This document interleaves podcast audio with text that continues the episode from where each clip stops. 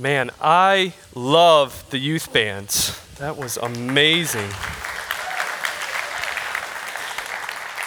I'm like over here struggling to clap and sing at the same time, and they're playing two different instruments and phenomenal. Michael does such a great job working with the students, and then they, they give a lot of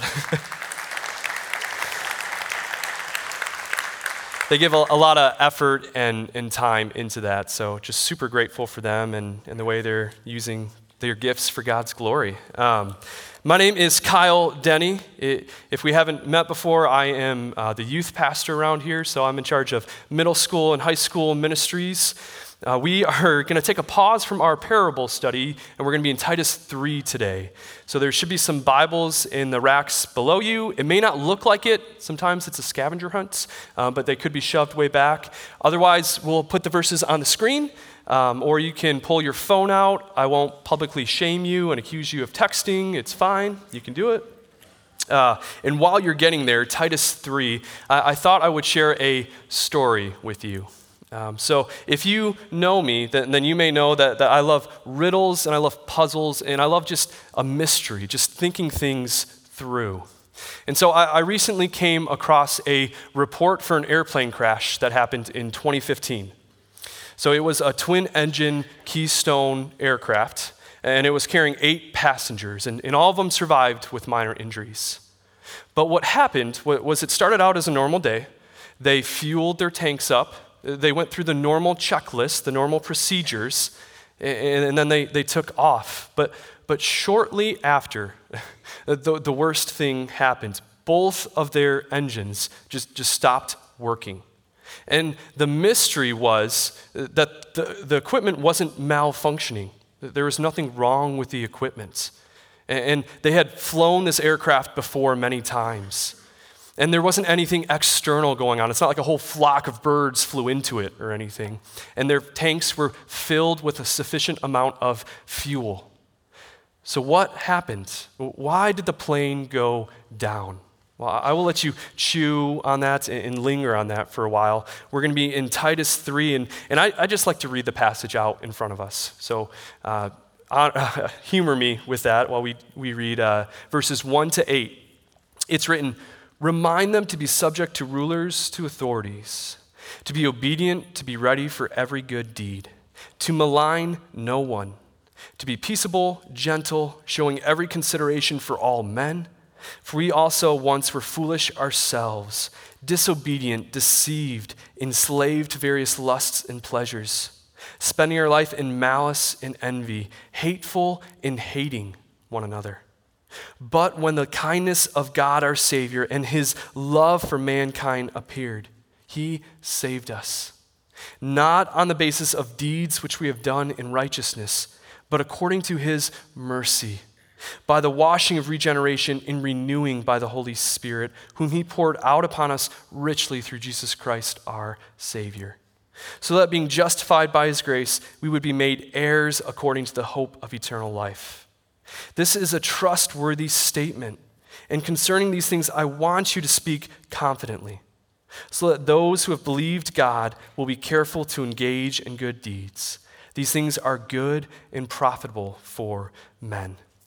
Now, it kind of feels like we walked halfway into a conversation, doesn't it? And that's because we essentially have. Uh, the person that wrote this, his name is Paul, and he is this key teacher. He, he's a disciple of Jesus, uh, an apostle of Jesus, and he's writing to a beloved friend, a, a mentee named Titus. And, and when he writes to Titus, he, he has left him on an island, Crete, behind. It says in uh, chapter 1, verse 5 This is why I left you in Crete, so that you might put what remains into order and appoint elders in every town as I directed you. So, so Titus is supposed to go around and appoint all these elders in the different towns, and, and that would be hard enough. Could you imagine doing that? And yet, Paul then goes to describe what these people are prone to. Look at chapter 1, verse 12 with me. He says, One of the Cretans, a prophet of their own, said Cretans are always liars, evil beasts, and lazy gluttons. Like this was their reputation, and they themselves recognized it.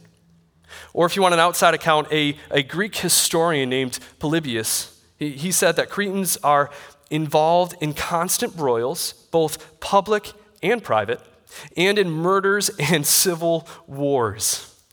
Yikes. Like, that's probably not where you're going to go vacationing, is it? Small task, Titus, just, just put that all in order, please. No, it, it's a huge responsibility. And so Paul writes to check in with him, to encourage him. And w- with that bit of context, we get to chapter 3.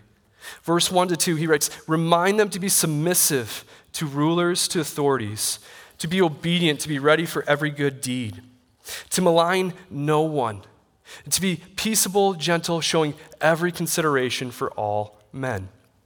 Now, you, you, can't help but wonder when, when Titus gets to this point in the letter, like, does he just groan a little bit? Like, like, does he go, oh, I'm supposed to remind the people that are liars, evil beasts, lazy gluttons, those people, remind them to be submissive to rulers and governments. Like, I, I'm thinking that's going to go super well for him, right? But it's crucial that he gives this reminder. Let, us take a look at the list. The, first verse is pointing mainly to rulers and authorities, or for us today, governments. And it, it's reassuring to know that there's nothing new under the sun. We have 2,000 years of history to learn from as a human population. And we're still basically the same. We, we still rebel against authority. It doesn't matter if you're Republican, if you're Democrat, if you're independent, if you're hiding under a rock. Uh, like we still want to rebel against authority. And Paul says, remind them. It, it's not a one and done sort of thing, but a continual pressing. Keep pressing on them that they're supposed to be submissive to rulers and authorities. And, and not just submissive, they're supposed to obey them in what they're called to do. But why? So, my, my oldest son, Zeke, he, he just turned two this past summer, and he entered into the, the why phase. Um, if you're a parent with young children, uh, or if you've had young children in the past, you can feel my pain because there's no winning that battle. Like, I don't, I don't think he even knows what that word means sometimes. Because I'll tell him to do something, I'll say, hey, buddy, it's time to go to sleep. And he'll say, why? And I'll answer, hey, well, because we need our sleep. Why? Well, because our, we get all grumpy and our bodies break down and, and, and we're designed to have sleep. But why, Dad?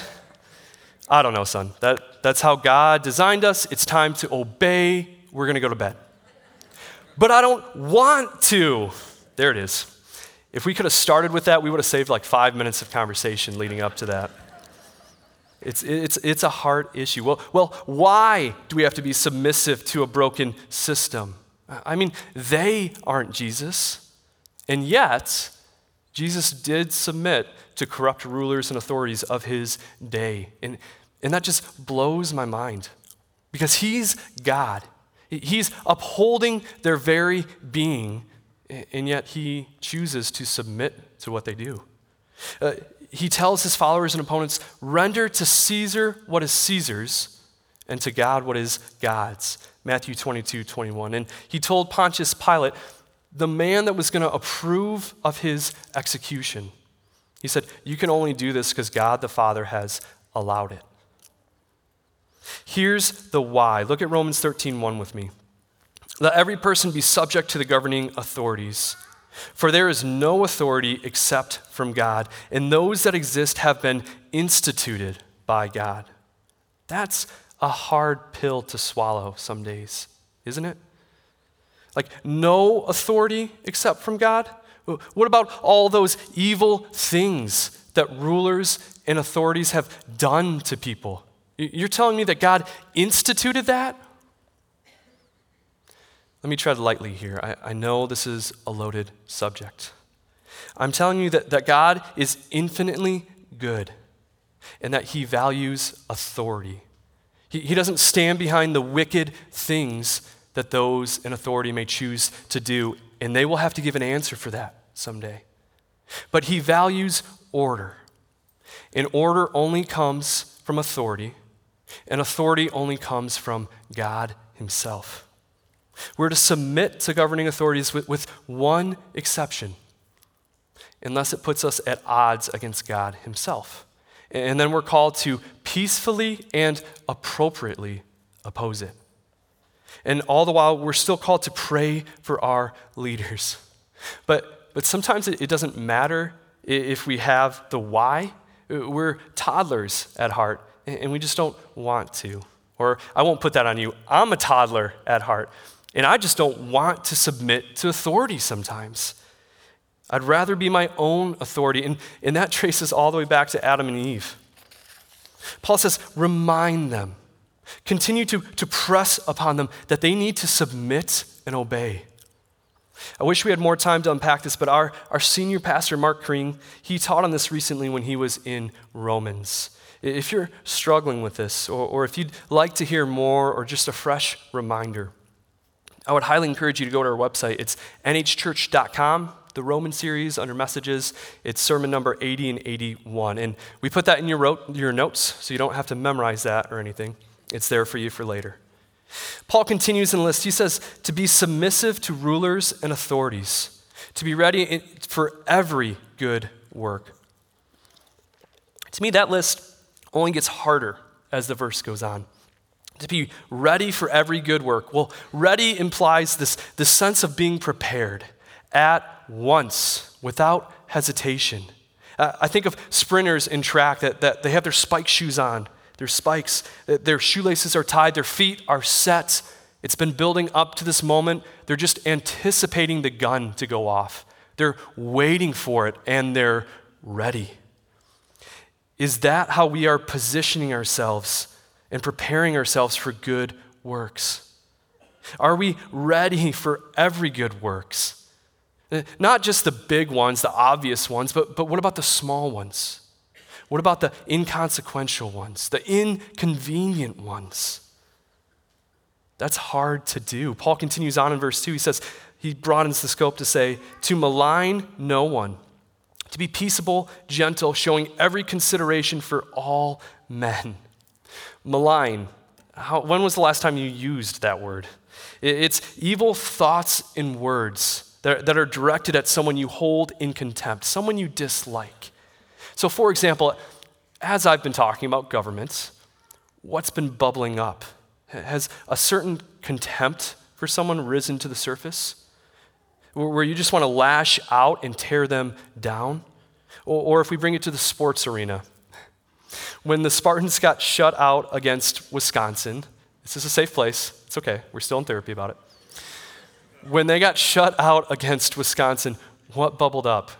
Like, were you just boasting about how good the players and the coach were? And Wolverines, you're not excluded from that either. When we lost to Wisconsin, what were you thinking? Like, what bubbled up for you? Were you saying how good MSU was?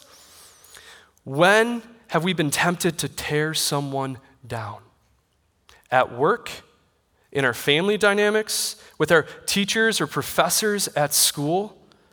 It's so easy to speak harshly of others, isn't it?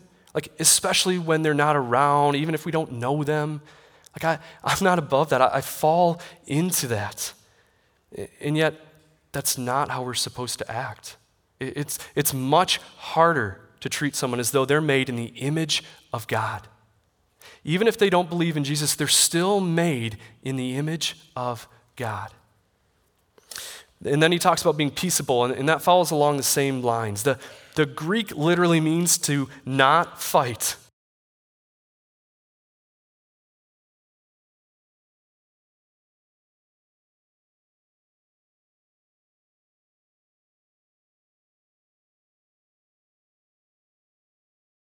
Issues. It's choosing to hold your tongue to save or build up that relationship. There are people that, that we can have a discussion with, people that, that know us, and it's not going to rupture things. But if we're being honest, us as Americans, we, we don't do super well at that. Like if the Cretans are known for being liars, we're known for being opinionated and shouting over the top of each other. I don't care if you have a PhD. I read an article on Google for five minutes. I read an, a headline of an article on Google for five minutes. And, and we're, we're just quick to become divisive. Can you offer peace rather than division? Look, when, when we start talking of where to send our kids to school, who we're going to vote for, if we're going to vaccinate our kids or not, those can quickly become powder kegs, especially to outsiders or to friends that disagree with us. Could you offer peace rather than prove why your stance is better? And then we get to gentle. And I feel like gentleness just gets a bad rap. Like you look at verse 2, and out of all those things, you, you probably don't want to be known as, as gentle. Uh, I mean, it, sometimes we, we might confuse it for fragile, and, and that's not what Paul's talking about. He says, Are you lenient with others? Or, do you hold people to a very strict level? Is there grace in your interactions, especially when they don't deserve it? Or, or do you just unleash on people, especially people that are annoying to you? And finally, showing every consideration for all men. It's being humble in the sense that you patiently bear wrongs. And when the time is right, instead of getting your revenge, instead of retaliating, you choose to spring into action to help them. It, describes Christ himself in 2 Corinthians 10:1. It's taking your eyes off yourself and looking to others.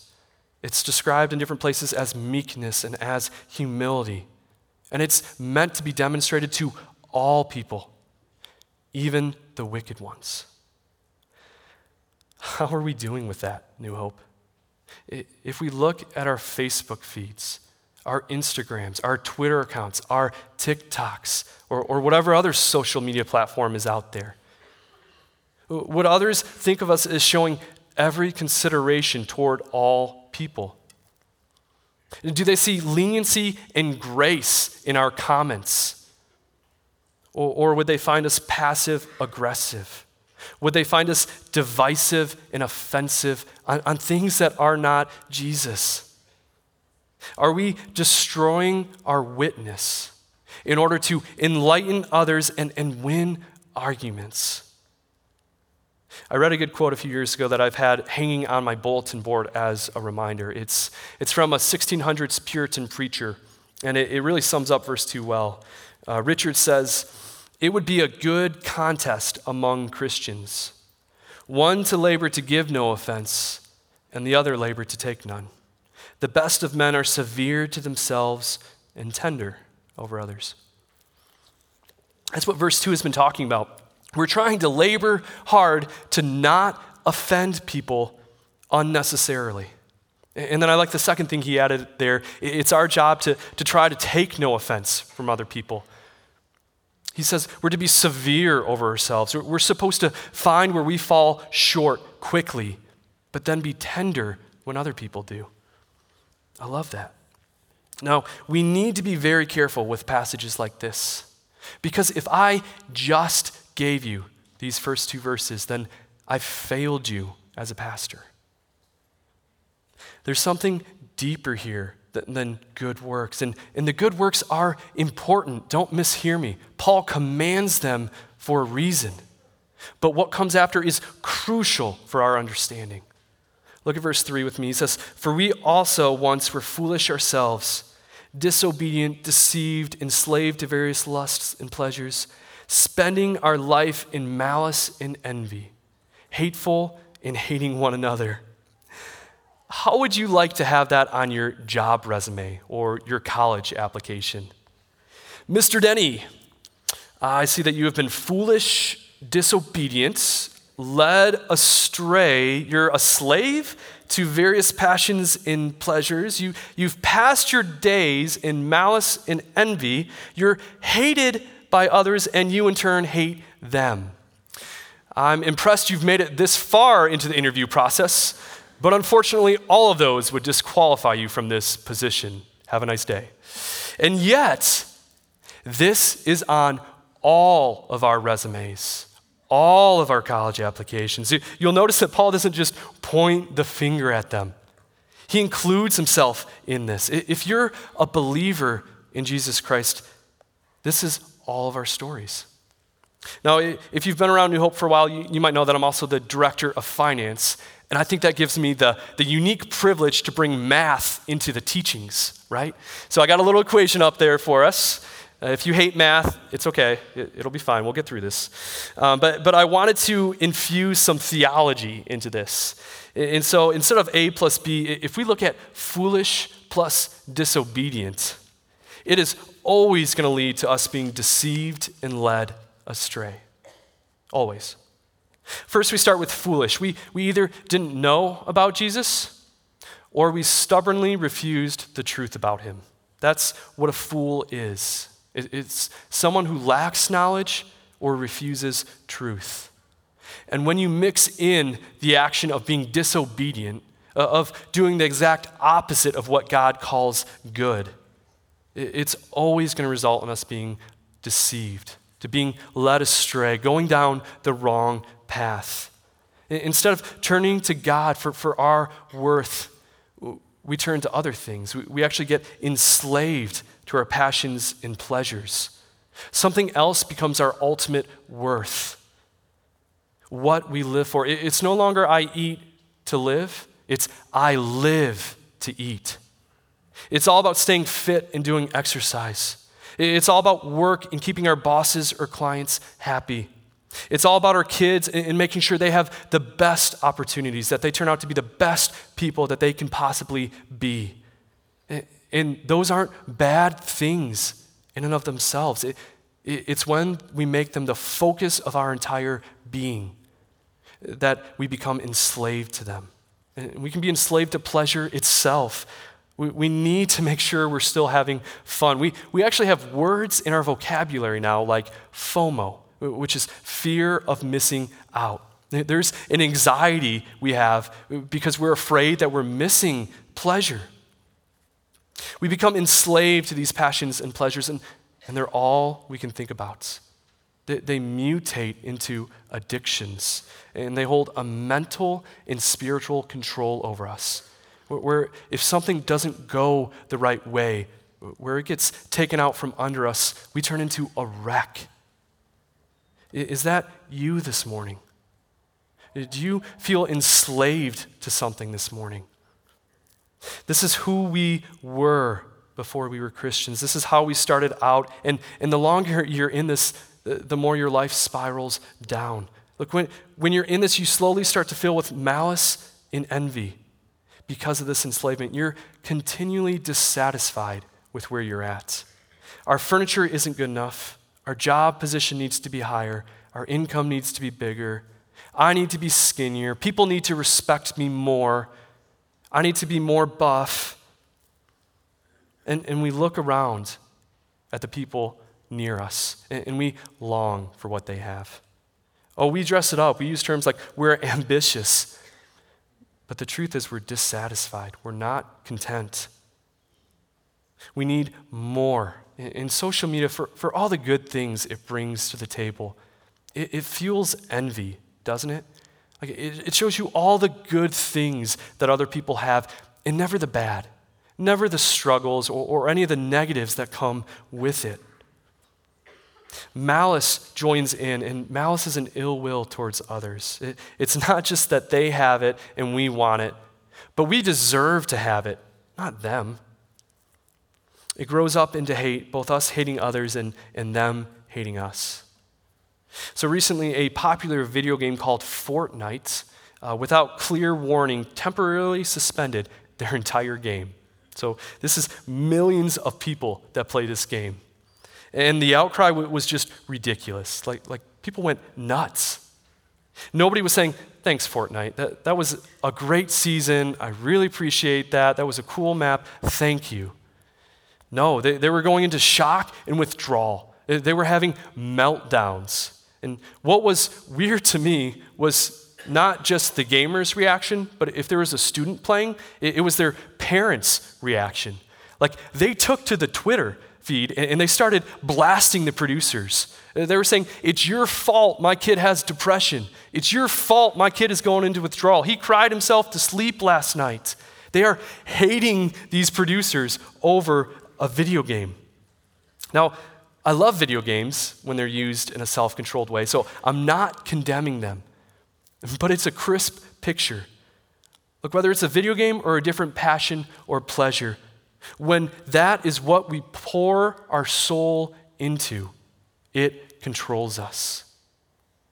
When it gets removed, our, our world just gets turned upside down, and we get this clear picture of the muck that, that gets churned up into our hearts. Verse 3 is all about humanity. It's all about what we have done. For, for Christians, what we once were. But, but then it pivots. It, it becomes about what we have received. It becomes all about God. Look at verse 4. But when the kindness of God our Savior and his love for mankind appeared, he saved us, not on the basis of deeds which we have done in righteousness, but according to his mercy, by the washing of regeneration and renewing by the Spirit. But when? You, you can hear the pivot there. These were once true of us, and then the goodness and loving kindness of Jesus Christ appeared. Now, normally during a big catastrophe, it, it's enough to jolt us awake. Newscasters start asking, Where was God? Doesn't He care? And, and that can feel like a legit question. It, it's tough to see God's goodness in this broken world sometimes. But His love can be shown no higher than the fact that He sent Jesus to save us. His grace manifested in human form. Philippians 2 would say that he did not consider equality with God a thing to be grasped. So when people ask, Where is God? doesn't he care? The answer is overwhelmingly yes. We see that through Jesus and his death on the cross. And he, he goes into the belly of the beast and he obliterates death from the inside out. He pays for every single one of our sins, past, present, and future. They're all taken away. There is no higher level of caring available because there's no higher gift that God could have given us. God is all in on you. He, he takes the chips and he pushes them all in. His loving kindness has appeared, and it's Jesus. Look at that verse 5 again uh, on how he saved us. He didn't save us because of our good works, and he didn't save us through our good works. That, that's not what they're for. Ultimately, he saved us because of his mercy through the washing and regeneration, the renewal of the Holy Spirit.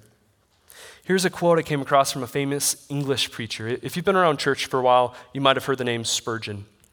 Uh, Spurgeon says, Works of righteousness are the fruit of salvation, and the root must come before the fruit. The Lord saves his people out of clear, unmixed, undiluted mercy and grace, and for no other reason. I like his uh, use of the word undiluted mercy. It really speaks to me because if our works play a role in our salvation, if our works help get us into heaven, then, then some of God's mercy gets diluted, doesn't it? Like, sure, God did 99% of the work, but I did 1%. Like, there's this, this uh, ability to just grab onto that. No, God did 100% of the work. Our good deeds had nothing to do with it, it was His mercy. Now, mercy can, can be kind of like a vague term for me sometimes, so I found a few definitions to help narrow in on what we mean here. One said that mercy is kindness or concern expressed for someone in need. Another definition I read defined mercy as compassion to the miserable. And I love that, so I kind of tacked that on to the end there. If we were left to our own devices, we would still be enslaved to our passions and pleasures, and they would lead to our self destruction. God responded to our miserable state with kindness. Jesus came that we might have life and have it to the fullest extent possible. If you're at the point where, where you don't need Jesus, how can he show you his mercy?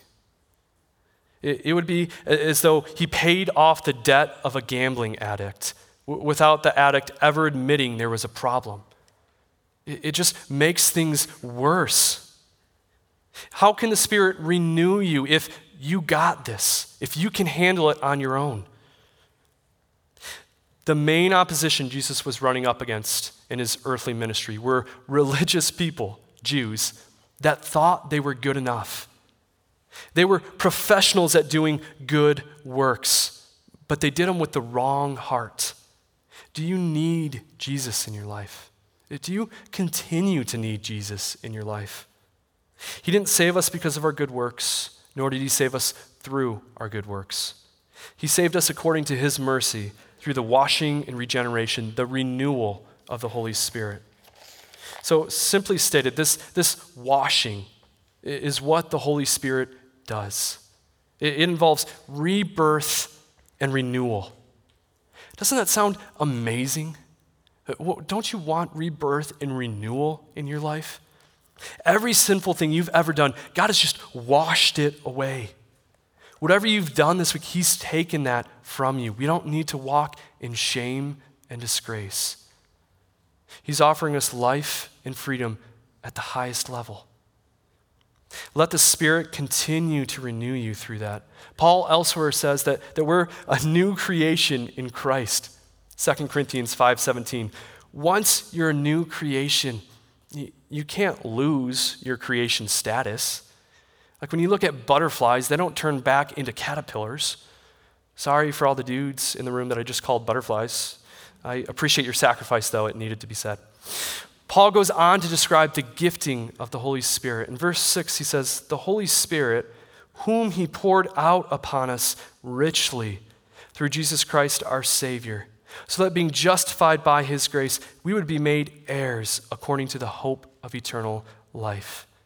I, like that Paul uses the word richly. He richly poured the Spirit out on us. God, God was not rationing he was not giving us just enough of the Spirit to get by.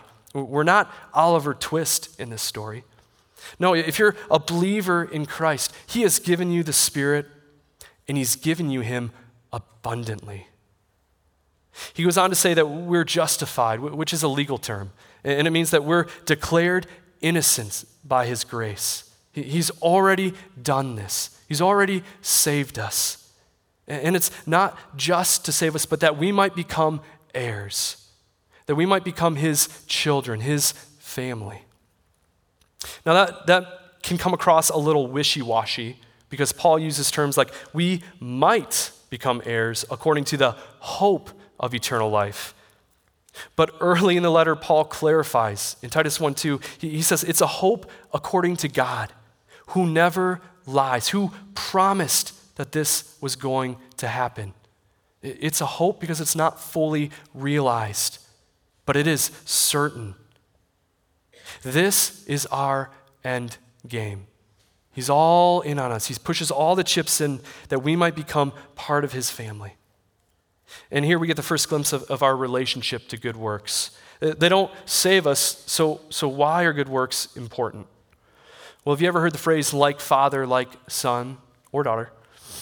It's because God does them, and we are now heirs. We're, we're meant to follow after him. It's who we are. Once we were disobedient and malicious, now we're sons and daughters of God. That is our identity. And he says, This is a trustworthy statement. And concerning these things, I want you to speak confidently so that those who have believed in God will be careful to engage in good deed. These things are good and profitable for men. It's a little unclear what Paul means by this statement. Uh, some other versions say this saying, but there's no quotes preceding it. So, so what part is Paul talking about? Is he talking about a, a portion of verses 4 to 7 or, or the whole thing? I would say it's probably the whole thing of verses 4 to 7 because it's a long sentence in Greek. And it may have possibly been a creed for the early church, but regardless, the base, the, the thing that all of this is centering around, is us being saved by God's mercy. That's the center. He says to speak confidently. And it carries the idea of insisting on these things. Uh, like my son that insists to me about different stuff. Being saved according to this mercy, according to his mercy, is what gives Titus the confidence to insist on good works when these people were formerly hate filled, lying beasts. This insisting of, of good works is also meant to, for us believers to pause. We're, supposed to give careful thought, sustained thought to doing these good deeds. So, so being saved by God's mercy, it's a call to action. These good works are our chance to show the goodness of God, to point to Him. And that leads us to the second thing that works are for. They lay the groundwork for the gospel. I said we need to be very careful with passages like these because if I only gave you the first two verses, I would have failed you as a pastor. It's true, we need to do them. We need to give sustained thought. We have to be ready to, for every good work. But there's the potential that this message can turn into how we just need to try harder, how we just need to be better people. And if that is our motivation, then we're destined for a crash course. These good works will not fly. So, the answer to the mystery of the plane, why it went down when everything was working the way it was supposed to, is because even though they, they filled the plane up with fuel, they filled it up with jet fuel instead of aviation gas. And so the fuel wouldn't work with the engine. The plane wasn't designed like that. Are you putting the wrong fuel in your tank this morning? Are you performing good works because you want to look good or because you think it will get you into heaven? That will fail us in the long run. If it's just, I have to do these good works because my pastor told me I should, or because I think they'll make me a better person, then we lose the kindness and the mercy that needs to be infused in these good works. They're only sustainable if they come from the love that Jesus has for us. Uh, that, that's the right fuel. if it's about how Jesus doesn't slander me, how, how he didn't speak evil of me when he had every right to, that does something to me. Like, I, I, I want to extend that to others. I can do that for others even when it seems impossible. If it's about how Jesus was tender with me, how he was gentle, and he showed grace in his interactions with me, then I can do that for other people, and I want to spread that to other people. I want to be more like Jesus. Each morning, you get a choice. What are you going to fuel your hearts up with? Will you choose God's mercy or one of the many other alternatives out there? He, he's given us His Spirit abundantly. He's given us everything we need in Jesus, everything to make these good works fly. It's who we are as believers. And, and look, maybe this is new to you. Maybe you've never heard of Jesus or never understood it, or maybe this just hasn't been your relationship with God. If that's you, I'd love to talk to you afterwards. I'd love to tell you how good God is that you might believe in Him, that, that you might become part of His family. Let me pray for us tonight to close this out. Lord, I, I, thank you so much for all these individuals here um, and, and, those that may be live streaming as well, that, that they would sacrifice their time, Lord, uh, a Sunday morning to hear about you, to be with one another. I, pray that you would bless those efforts. I thank you for your mercy, God, that I don't have to be perfect for you to accept me, that, that you loved me as I was. And, and I pray that that would go out in this church. I, I pray that we would do wonderful works, good works, and that you would get the glory for them, that it would just reflect your loving kindness. I thank you for Jesus. I thank you that he obliterated death. And it's in his name that we pray these things. Amen. It's good to be with you, New Hope.